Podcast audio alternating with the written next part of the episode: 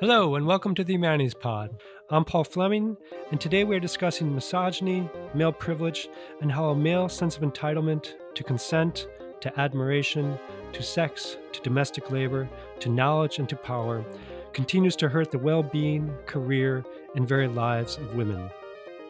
Leading us through the systemic issue with such deep roots is Kate Manne, Associate Professor of Philosophy at Cornell University and the author of two foundational books on the topic Down Girl, The Logic of Misogyny, 2018, and entitled How Male Privilege Hurts Women, 2020. These studies have rightfully earned Kate's reputation as the philosopher of Me Too.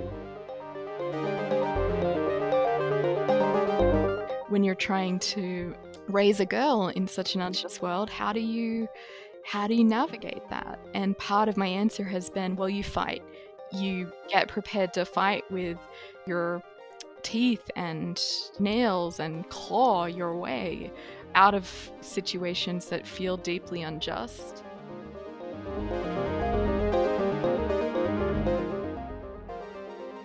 Welcome to the pod, Kate. Thanks so much for having me. It's a pleasure to be here. Great to have you, Kate. So, I'd like to begin by defining misogyny. Sexism and misogyny are often thought as synonymous, the same thing. You make a crucial distinction between the two terms, between sexism and misogyny, and insist on misogyny being the operative term for best describing the societal structure underpinning patriarchy. Can you explain the difference between sexism and misogyny, why you prefer the latter, and how exactly, as you describe it, misogyny acts as, quote, as the law enforcement branch of patriarchy? Yeah, absolutely. Metaphorically speaking, I see misogyny as this law enforcement branch of patriarchy. And to break that down a little bit, I see it as policing and enforcing a patriarchal order by visiting women with hostility and hatred, paradigmatically, in as much as they don't conform to patriarchal norms and expectations. So, misogyny is a system that polices and punishes women who don't toe the line when it comes to those patriarchal values. I think of sexism as complementary to misogyny and as working hand in hand with it. Mm-hmm. I think of sexism as an ideology, a set of beliefs and theories and cultural narratives that essentially say that women are particularly well suited to serve the roles that they're supposed to serve under patriarchy, and that men are particularly well suited to serve in masculine coded positions of power and authority.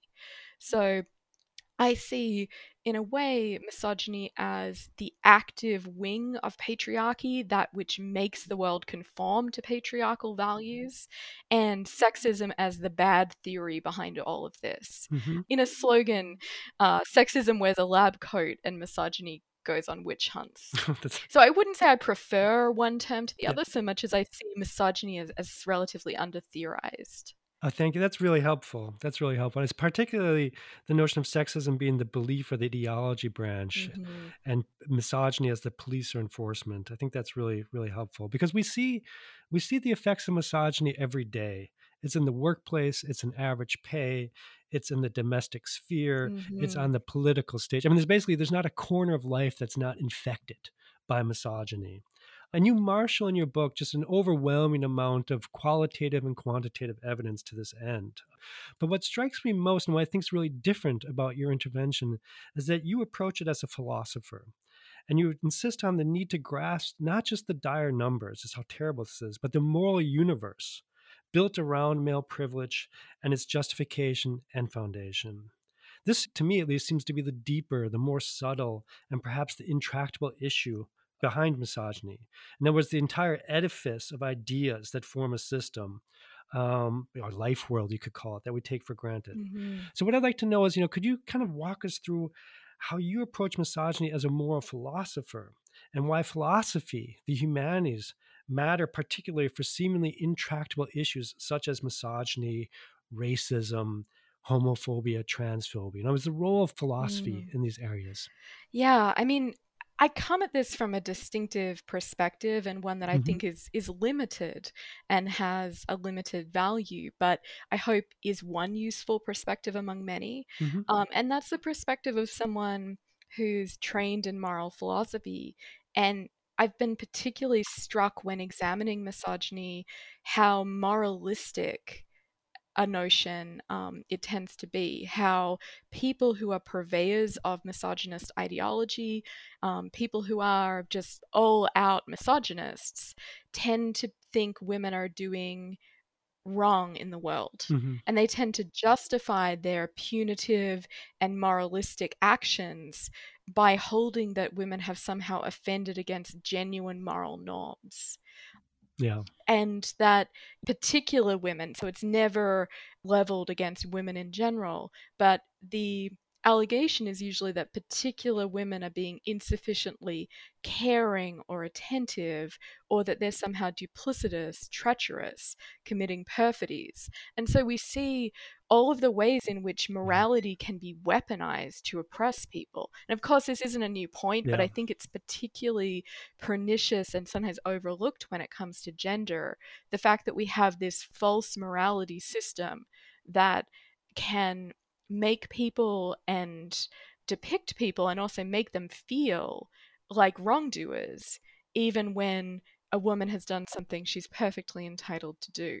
So this depiction of women as essentially um, of certain women, certain women who don't conform to patriarchal norms and expectations as villains or as monsters or just as ordinary wrongdoers in ways that guilt and shame and punish.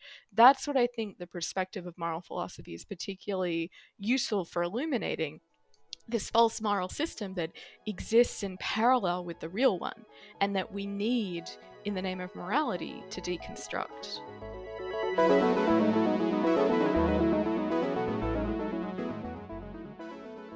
I really appreciate that viewpoint of how philosophy, both its possibilities and limitations, because one of the things I was thinking about in preparing for this is that change often doesn't come from better information. And you record this quite exhaustively in the book. And on the one hand, it seems to show how much we still cling to the Enlightenment notion that if people only knew the facts, that they would ah. behave differently. but the fact, the fact is, that as you show, you know, you confront people with gaslighting, you confront people with mansplaining. If you kind of fulfill that inf- information deficit, what we often see is not a change of behavior, but doubling down. Absolutely. I mean, we see worse behavior. And this you see with climate change in particular, where you think like if people just knew the facts, they would do things differently. And no.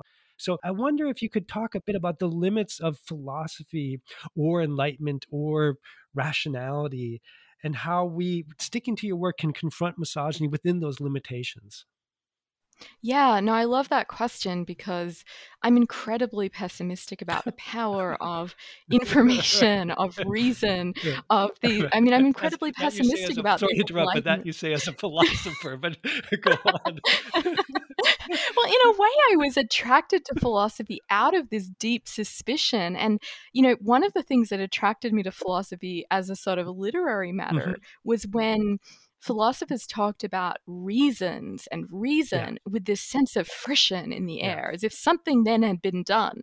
I thought, how ridiculous, yeah. how absurd.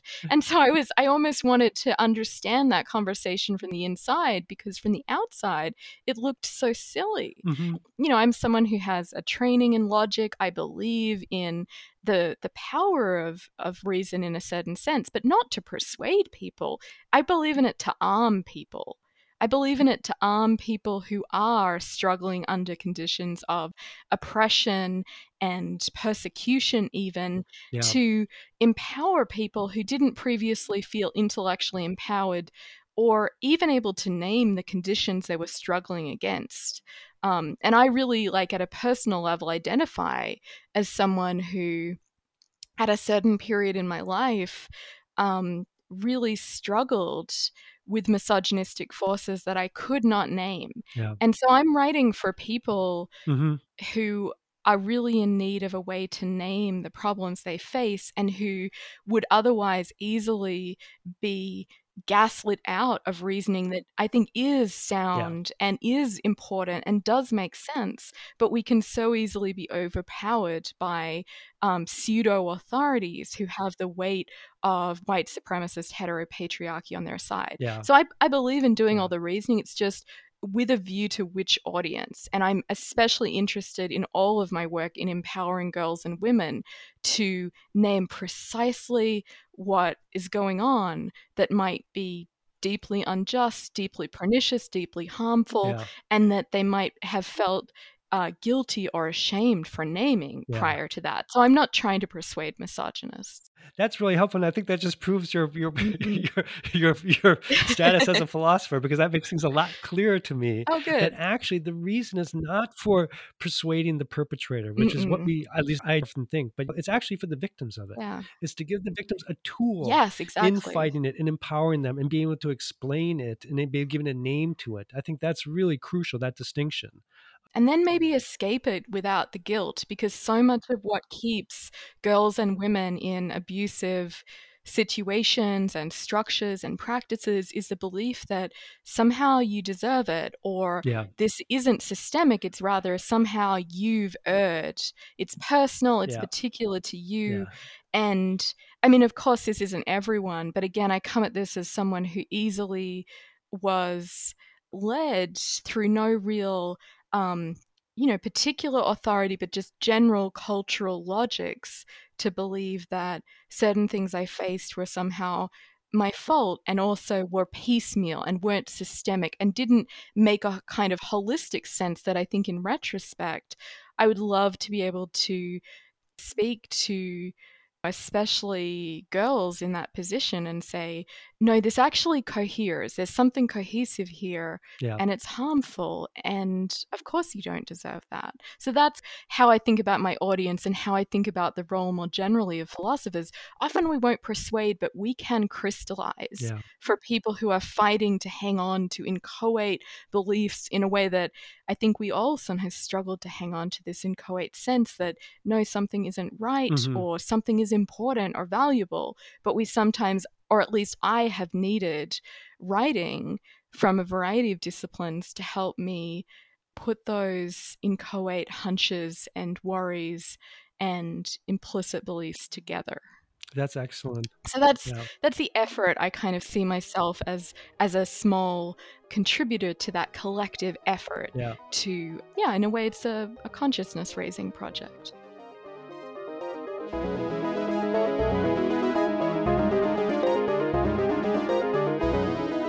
I'd like to get to that distinction between kind of what we could call the personal or the agent and the systemic side. And I'd like to refer to the term that you've coined, or perhaps your husband coined. I'm not sure the real story behind yeah. it, but himpathy.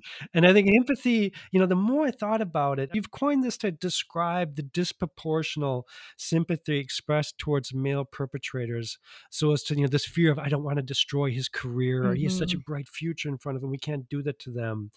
And we do this all while ignoring the victims. Right. And these are the women and their careers and their reputations and their lives. And that's just cast by the wayside. You know, we see this with Brett mm-hmm. Kavanaugh, we see this with Brock Turner, and countless other cases.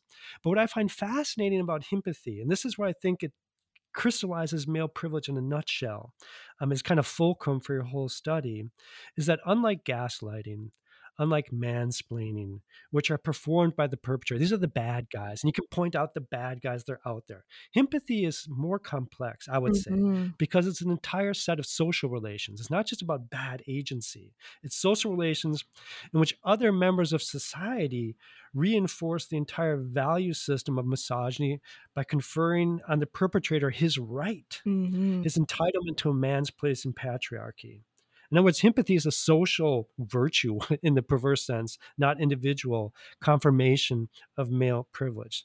So I wonder if you could use himpathy to reflect on the social cultural dimension to misogyny, mm-hmm. not as the bad actor, not as the bad agent, the bad apple, that's the mansplainer, that's the gaslighter, but rather turning this positive social value into a perversion that justifies male privilege. Yeah, absolutely. So first, I'll tell you the story of how the, the concept came to be. Okay, so I, I was um, working, and this must have been back in I think 2014, maybe 2015, on this idea that misogyny punishes and often resents women who don't conform to patriarchal norms and expectations. Mm-hmm.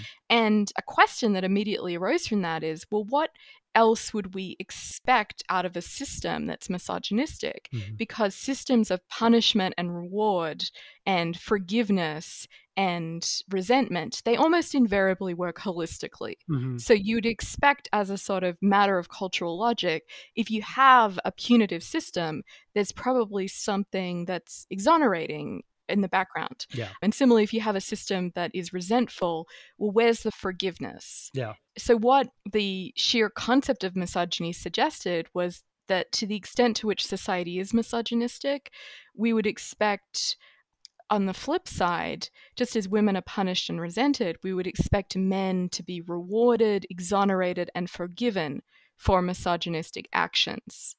And so I began to just look for that. Mm-hmm. And turned out that once you start looking for that, it does appear to be quite common. I mean, it's hard to measure its prevalence, and that's a matter for social scientists.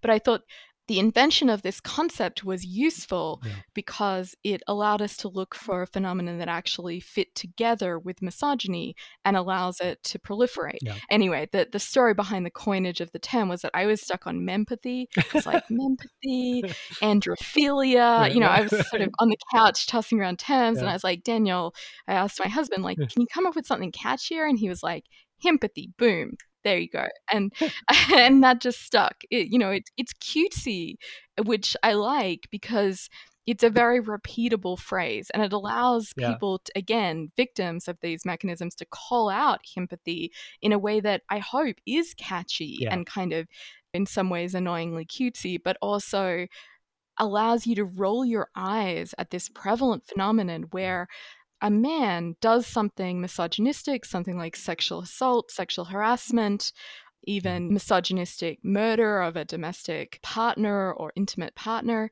and yet the reactions are so often on his side. So often are sympathetic to him and worry about him over his female victims and either victim blame or erase her from the narrative yeah. in ways that make no moral sense, but for the fact that sympathy is generally a moral virtue. Yeah. And so its perversion can go almost unnoticed. Right. And this is, I think, especially true for some women, we're taught, we're socialized to be very sympathetic. And I think I'm no exception to this. The idea of withholding sympathy is morally counterintuitive. And mm. so it comes very naturally via this distorting cultural logic that you can feel sympathetic towards precisely the wrong people because you deploy this generally virtuous disposition to feel bad for people and sorry for people in service of effectively the dominant people in society. Exactly. The white privileged, non disabled, cis, heterosexual men who commit these horrible actions and yet are often forgiven and exonerated and subject to all this endless moral concern, despite the fact that they've done all this damage yeah. to people who deserve to be our primary locus of sympathy and concern. Yeah. No, that because that brings up an interesting point that you emphasize in the book, the book entitled in the politics section, where you talk about how misogyny as a system, how it runs so deep that it jumps the gender mm. gap. Particularly, yeah. himpathy is shared by women, and you see this particularly on the campaign trail when it comes to entrusting women with the highest offices, particularly the presidency. I mean, we saw this with Hillary Clinton. We saw it particularly strong with Elizabeth Warren, how she went from leading the race in October to one month later, basically being over to Amy Klobuchar Absolutely. and many others. So I, I mean, I'm interested in the way that some of these structures of misogyny go beyond mm-hmm. male behavior and are shared because an entire society is shared by women as well. And I'd like to ask you I know you don't move towards psychological arguments in the book as a philosopher, but I wonder how, as a philosopher, how you explain this internalization of misogyny, of himpathy in women themselves, because mm. that's how deep it runs, that it's, it's pervaded the entire society. Yeah, I mean, it's an excellent question because I think what study after study shows when it comes to things like our feeling that men are more entitled than female counterparts to wield power, study yeah. after study shows that women share these biases just as much as men. Yep. And often these studies don't shed light on non binary people, but it would be surprising if non binary people, for that matter, were immune to these biases. Yeah. We kind of all have internalized them, which makes sense because I think about this often as a white woman embedded in both racist, white supremacist, as well as patriarchal social structures.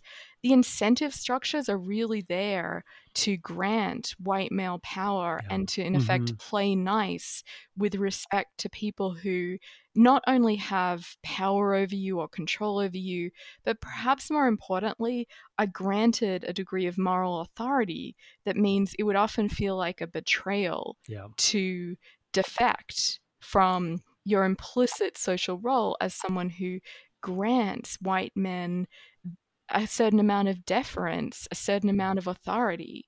And so I think in some ways it's not so mysterious why white women end up supporting even someone like Donald Trump, yeah. partly because they feel they owe deference to him as a white man, but equally importantly because white men were the first to turn to Trump in large numbers.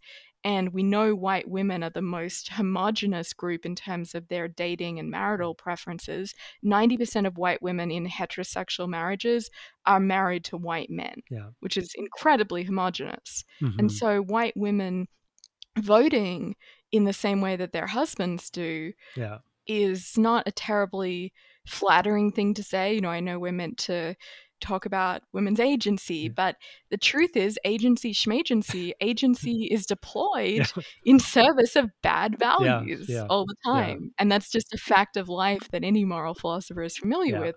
Women often choose, using their agency, to align themselves with white male power.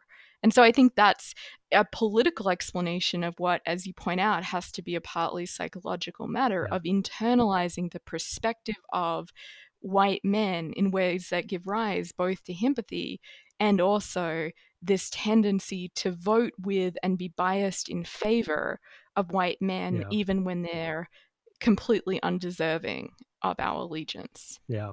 Yeah. Teaching women to defect, I think, is should be one of the political priorities. Teaching white women, in particular, to defect from their allegiance to white male power structures. You know that that would do a lot of good in the world.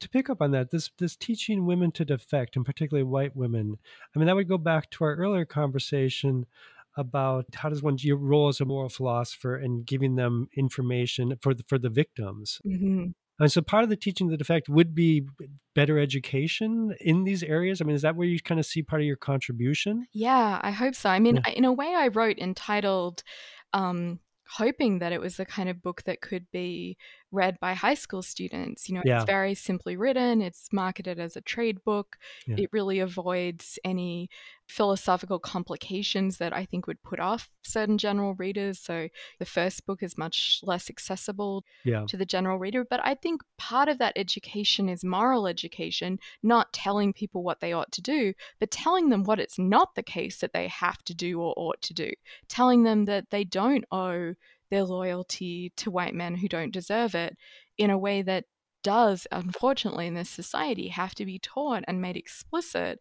and can be partly a matter of emphasizing that there are other people who deserve our moral support and attention and consideration. White women, for example, should be much more oriented to the needs and political interests of black women, right. for example. And so part of it is reorienting people's natural sense of where their moral energies uh, should go and challenging that by pointing out other people who have often been wronged, exploited, and neglected by by white women. Where do you think most people get their these sense of values, um, I'm thinking where we as intellectuals, as academics, can intervene. Mm-hmm. You wrote a trade book. I think it's a fabulous book. I know you got a little bit of, I don't know, maybe did you get a little bit of blowback from people in the field or people saying it's not theoretical enough or it's too anecdotal on the one side? And then I wonder if how one makes the leap to the people who would not otherwise pick up a book such as Entitled and have them pick it up and read it. Yeah.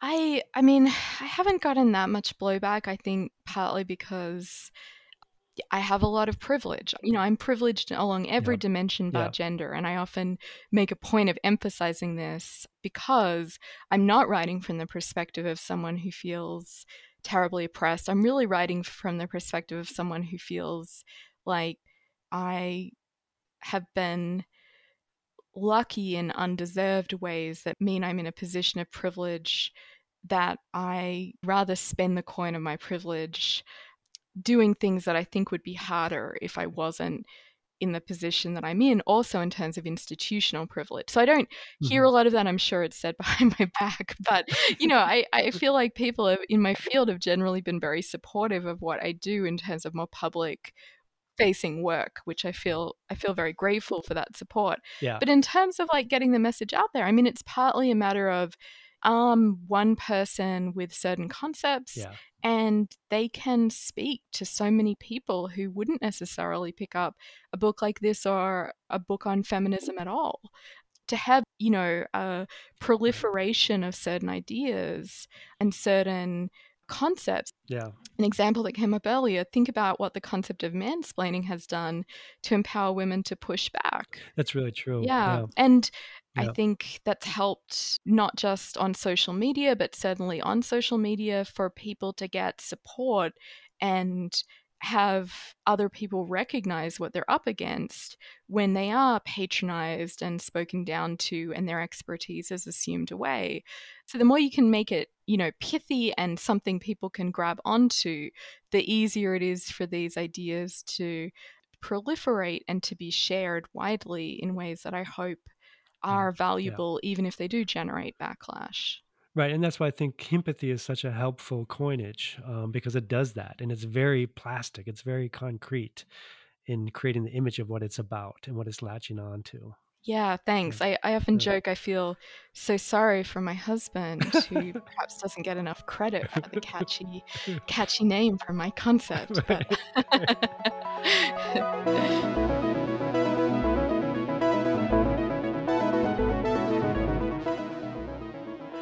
want to get back to education because one of the really striking kind of facts that you marshal out in the book is that between one quarter and one third of sexual assault in the U.S. is committed by juvenile offenders, um, and that Mhm. really kind of dropped my jaw um, because Yeah. one would consider that this comprises basically kids in a five to six year range between 11 and 17. Mhm. We're talking about a tiny percentage of the population being responsible for a pretty big part of sexual assault in the United States. And to me, this speaks to the degree to which a boy's education or his value system that this is just kind of implanted from very early on from the time a child hits the world this sense of entitlement is there so i'm wondering you know how we intervene at that early level because it's not just talking to adults it's it's kids where it's already Exactly.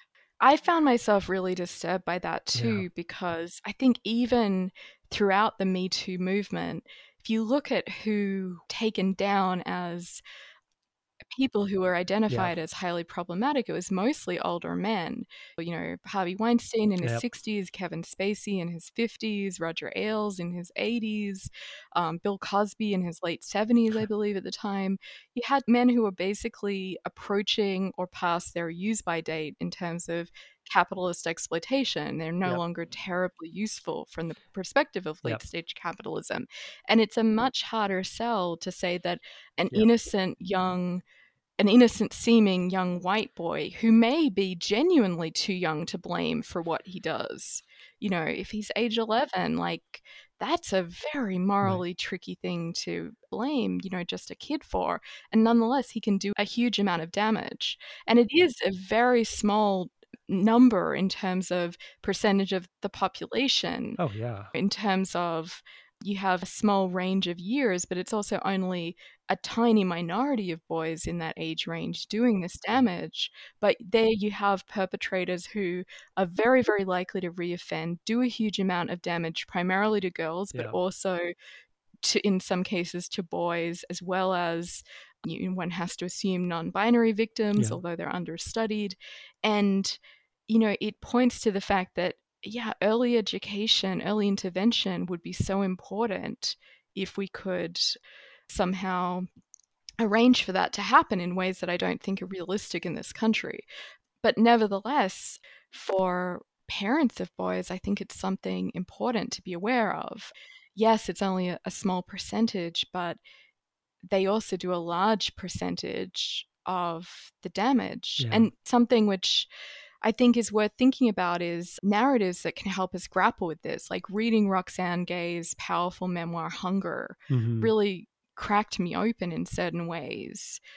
She, you know, was uh, gang raped. I think it, I think it was age twelve, um, and by boys her own age, Yeah. and it Yeah, it it's true, yeah. did a lifetime of of damage. You know, a, a lifelong trauma Yeah. that she recounts so movingly. And part of, I think, what was traumatic was she had no real way of speaking about it because it's not exactly that there's no one to blame, but blame is at least much more complicated when you have these boys who are almost just enacting this cultural harm that they've imbibed and absorbed Yeah. As their birthright. So there's a kind of tragedy to it. Yeah. We have to we have to wrestle with that as a society. Because I do think it's really striking that Weinstein and the others were older men, as you said, kind of you could say past their prime and certainly past their capitalist use by date. Mhm. And I wonder where kind of more radical proposals might fit within or not fit within your thinking. And here I'm thinking, you know, Marx's critiques of capitalism, or even Marx in the famous footnote in the German ideology, where he says, you know, and of course the family will be abolished. You know, um, that's just like a footnote. He doesn't even put it in the main body. Um, but this would also include a much bigger role of the state as far as paid Mhm. domestic labor, guaranteed child care, free education, or on the other hand, the feminist calls for the abolition of the family, or at least radically rethinking the nuclear family. I'm just wondering where those things that push Mm. Really push against, as you yourself said, you know, the capitalism and the capitalist logic of using people up, where we might need to get a little bit deeper into these structures. Yeah. I'm very sympathetic to proposals of that kind as part of the Mm-hmm. solution. I mean, I always sort of joke I'm just not a solutions person. I'm a diagnostician. hmm So I'm I'm useless on my own, but I'm hopefully helpful as part of a, you know, cultural medical team. Yeah. One thing I've been particularly interested lately as someone who doesn't feel like she has the solutions but hopes others do, I've been particularly interested in the wages for housework movement. So thinking about thinkers like Silvia Federici, Yeah, who, you know, since the 70s has been making visible the invisible Yeah. labor that, as she points out, we're not going to be able to tackle quote unquote women's issues until we recognize that these forms of invisible labor that women do, broadly reproductive labor, including all of the material, emotional support, caregiving labor that goes into keeping a household going, until we recognize that that is what's propping up the production of capitalist workers, yeah, we will be nowhere. yeah, and I, I completely agree with that. Yeah.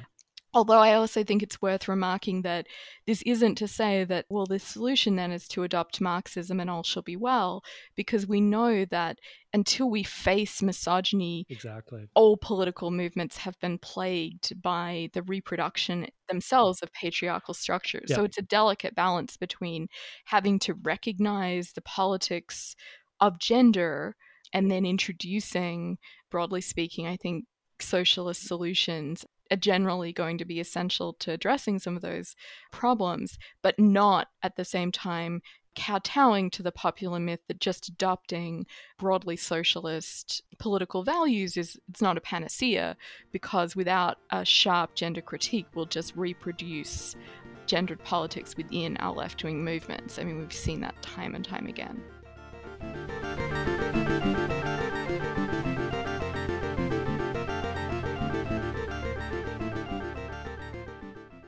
So I was wondering, you know, as one kind of second to last question, if there's any text that you're in conversation with when you were in writing entitled or down girl you know certainly the play in the movie you know gaslight is a crucial mm-hmm. touch point when i write there's often kind of silent interlocutors or silent inspirations yeah. or sometimes even silent opponents um, that you're kind of in discussing with while you're writing and i was wondering if there's any kind of text intertext there that aren't explicit within the materials but that are kind of important for your thinking about these issues Oh, yeah, man, that's such a good question because there really is hmm the novel Disgrace by J.M. Coetzee. Oh, I read it when I was 16, so when it first came out in hmm 99. I read it, you know, there was a lot of fanfare around it. It won the Booker Prize. It was on my parents' bookshelves. He won the Nobel Prize for Literature a few years later. yeah. And I was at the time enrolled at an all boys school where I was um, one of the first. Wait, I'm sorry, sorry to interrupt, but yeah. wait, explain that to me. what? yeah, I I was um, one of the first three girls enrolled at that all wow, boys school. So this is my last two years of high school. I'd wanted to do mm-hmm. uh, in Australia. I'd wanted to do international baccalaureate, yeah. and the only school that was close enough to where we lived um, in Melbourne was an all boys school that was prepared to let in girls to do the IB program. Mm-hmm. And, you know, it was kind of a nightmare, as, as you might expect. And certainly it was what spurred my interest in these topics when I started to teach some, I guess, nearly 16 years later. Um, but it was reading that novel, Disgrace, which it's such a misogynistic text. Mm-hmm. It features this admittedly unreliable but very much centered upon male narrator David Lurie, who's a professor, um, 52, who has an affair with his student Melanie, yeah. age 20. And this is after he has, you know, he has a string of stalking a sex worker, having various other um, relationships with women that are incredibly exploitative, and finally homing in on one of his students to sleep with. And he says there's this one scene that has haunted me for now over 20 years, well over 20 years, where he goes to Melanie's apartment and he talks about it being not quite rape, not that, but undesired to the core. And it's not quite rape because she kind of participates in the action. She mm. she lifts her hips to help her undress him, but she doesn't want it. Mm. And I think it was a consciousness of how awful that was together with not being able to articulate what was awful about it because the conversations around that novel at the time were much more about the racism yeah. of a, a, later rape scene that occurs in it. And there were all these conversations about race yeah, and i was yeah. preoccupied with those conversations about race. But in the back of my mind there was something yeah. very um, something that just didn't sit right to me in that text. You know the way that he describes his sexual his much younger sexual partner as prey. He talks about the jaws like the fox closing in on her neck. Um, and you know it was so disgusting really. Like i reread it recently and i was so morally disgusted. But knowing that at age 16 it absolutely froze me but i did not have the language to complain. Yeah. So that's the text that yeah is, that's that's the text yeah. because what's what's interesting what because what's interesting about that text is there's there's there is some awareness mm-hmm. there and Lurie's somewhat aware. I mean he articulates things but it doesn't change a thing you know oh I mean, yeah it's, it's, i mean it's so lucid about his own misogyny and exploitation yeah. of women i mean part of what makes it compelling is yeah his extraordinary lucidity about his morally disgusting yeah uh, you know worldview yeah. which is both racist and misogynistic and Coetzee, as a novelist, tells us exactly what he's going to do by making Lurie and communications or really an English professor who understands that um, he's going to give us certain images that will allow us to have a racist vision Yep. of the men who go on to rape his daughters who are black South Africans. He tells us exactly what he's going to do and then he does it in this seductive way. But I think it was knowing Yeah. that as a young female reader of this book, I didn't feel entitled to complain Yeah. that even despite its self consciousness, there was something about inviting us into this vision of the world and of women and of sex that was so gross. Yeah. The fact that I didn't feel entitled to say that, it's like lingered in the back of my throat for 20 plus years. But that, that does a great job in exemplifying the difference right at the beginning of our conversation between, you know, more information or a certain amount of enlightenment and changing male behavior, i.e., not changing it. yeah. And so persuasion not being there, because in some ways he has the lingo down. He has a certain awareness of what he's doing. Oh, yeah. And it's more about your reaction as a 16 year old female reader of not being able to find that language. You know, it, that, you know, it's about your work is about arming people, as you say, and empowering people, giving people the knowledge on the victim side or on the, you know, on, on the, the female side to understand what these structures are. It's not about changing the men. Uh, although Ideally, it should also be that. But first of all, about kind of arming and empowering the women. Yeah. And making women feel they're morally entitled to say no Yeah. in a way that, you know, part of what was at issue in the story is that Melanie didn't feel entitled to say no, even though she never Yeah. wanted what Yeah. happened between Yeah. them. And and so yeah, reading that novel was sort of you know, it's just one of those things that lingers, you know, a bad literary taste. Not because it's a bad novel, it's a brilliant one, but I should have been able to say something about it that was unavailable to me. Not because i mean he talks about sexual harassment there's a tribunal it talks about his exploitation of women but there wasn't a sense of moral right to say those things Yeah. in fact he rubs those moral claims of their power makes them seem hollow and renders them virtually inarticulable by a kind of ingenuous reader of that text Yeah, yeah.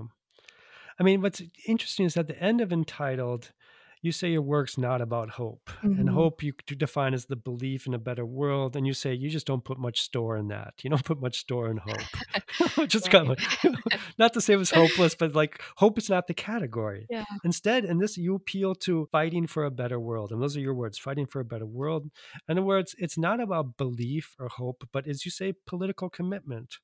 So, you know, as a last question, I'd like to hear your thoughts concerning this age old tension between theory and practice, the life of the mind and the life of action, what we talked about earlier in terms of empowering, arming people, especially as you underscore the necessity of political engagement. Um, and I think about this in general with respect to the university, but also the task of intellectuals. Um, so, this kind of the fighting for the better world. hmm I'd like to hear more about what you have in mind there. Yeah, yeah, no, it's it's a really good question because and part of what I'm doing there is the end of my first book was so bleak and that was Right. pretty controversial. You know, I I, I think But this I one's not exactly cheery either, but not okay. terribly cheerful, but I felt like I had to give it a little more Yeah, by way of genre appropriate nods in the direction of a future. right. You know, the first book said I despair, I give up, I wish I could offer a more hopeful message, but I'm just going to give Yeah. a post-mortem because you know it did feel like a little death Yeah. within me of, of hope at the end of writing that first book facing all the misogyny that i'd previously Yeah. kind of turned a blind eye to that was was tough but i mean part of it isn't an intellectual difference it's just a material difference that i was pregnant with my daughter sophie while i was writing this second book hmm for almost the whole time I was writing it. And fighting just felt like a moral necessity, even though I, I mean, of course, we've made tremendous progress in all sorts of ways. I wouldn't be in the position I'm in if we hadn't made amazingly quick feminist social progress in many ways. Yeah. But I also think there is so much ugly backlash that more vulnerable women bear the brunt of. yeah. I'm I'm pessimistic about sort of linear, clean social progress that results in a better world on balance. I think it's going to be just so messy forever. Yeah. Part of what the transition was was just going from a mm-hmm. place of being gutted by having to try to face yeah. the misogyny that, in a way, I, I feel like I was taught, as is almost any young woman, to not examine too closely the flattening, deadening effect of that after four years of work on that first book. And then for the second book, feeling like, you know, in a way, it's an obligation not to not to dwell solely on that anymore yeah. when you're trying to raise a girl in such an mm-hmm. unjust world. How do you how do you navigate that? And part of my answer has been well you fight. Yeah. You get prepared to fight with you know your teeth yeah. and nails and claw your way out of situations that feel deeply unjust um, and that preparedness to fight was it was really yeah just recording a kind of a new mm-hmm. sensation phenomenologically one way of putting it is none of this is normative yeah each conclusion of the books were just where I ended up yeah. and sort of a self report on where it had left me yeah. for contingent reasons as well as intellectual ones. Well, thanks a lot for the conversation, Kate. This has been really illuminating and a real pleasure talking to you. Oh, my pleasure. Thank you so much for the great questions and yeah, honored to chat with you. Well, it's always great to have you. We've been talking with Kate Manne, Associate Professor of Philosophy at Cornell University the Humanities Pod is a production of Cornell Society for the Humanities, introducing you to some of the new work, the current conversations, and the latest ideas of humanists at and around Cornell. The pod is produced by Tyler Louis Spicer. Our music is from The Continuing Story of Counterpoint by David Borden, performed and recorded by Mother Mallet's Portable Masterpiece Company. Our thanks go to Cornell's College of Arts and Sciences and the Cayuga Nation, on whose land Cornell resides.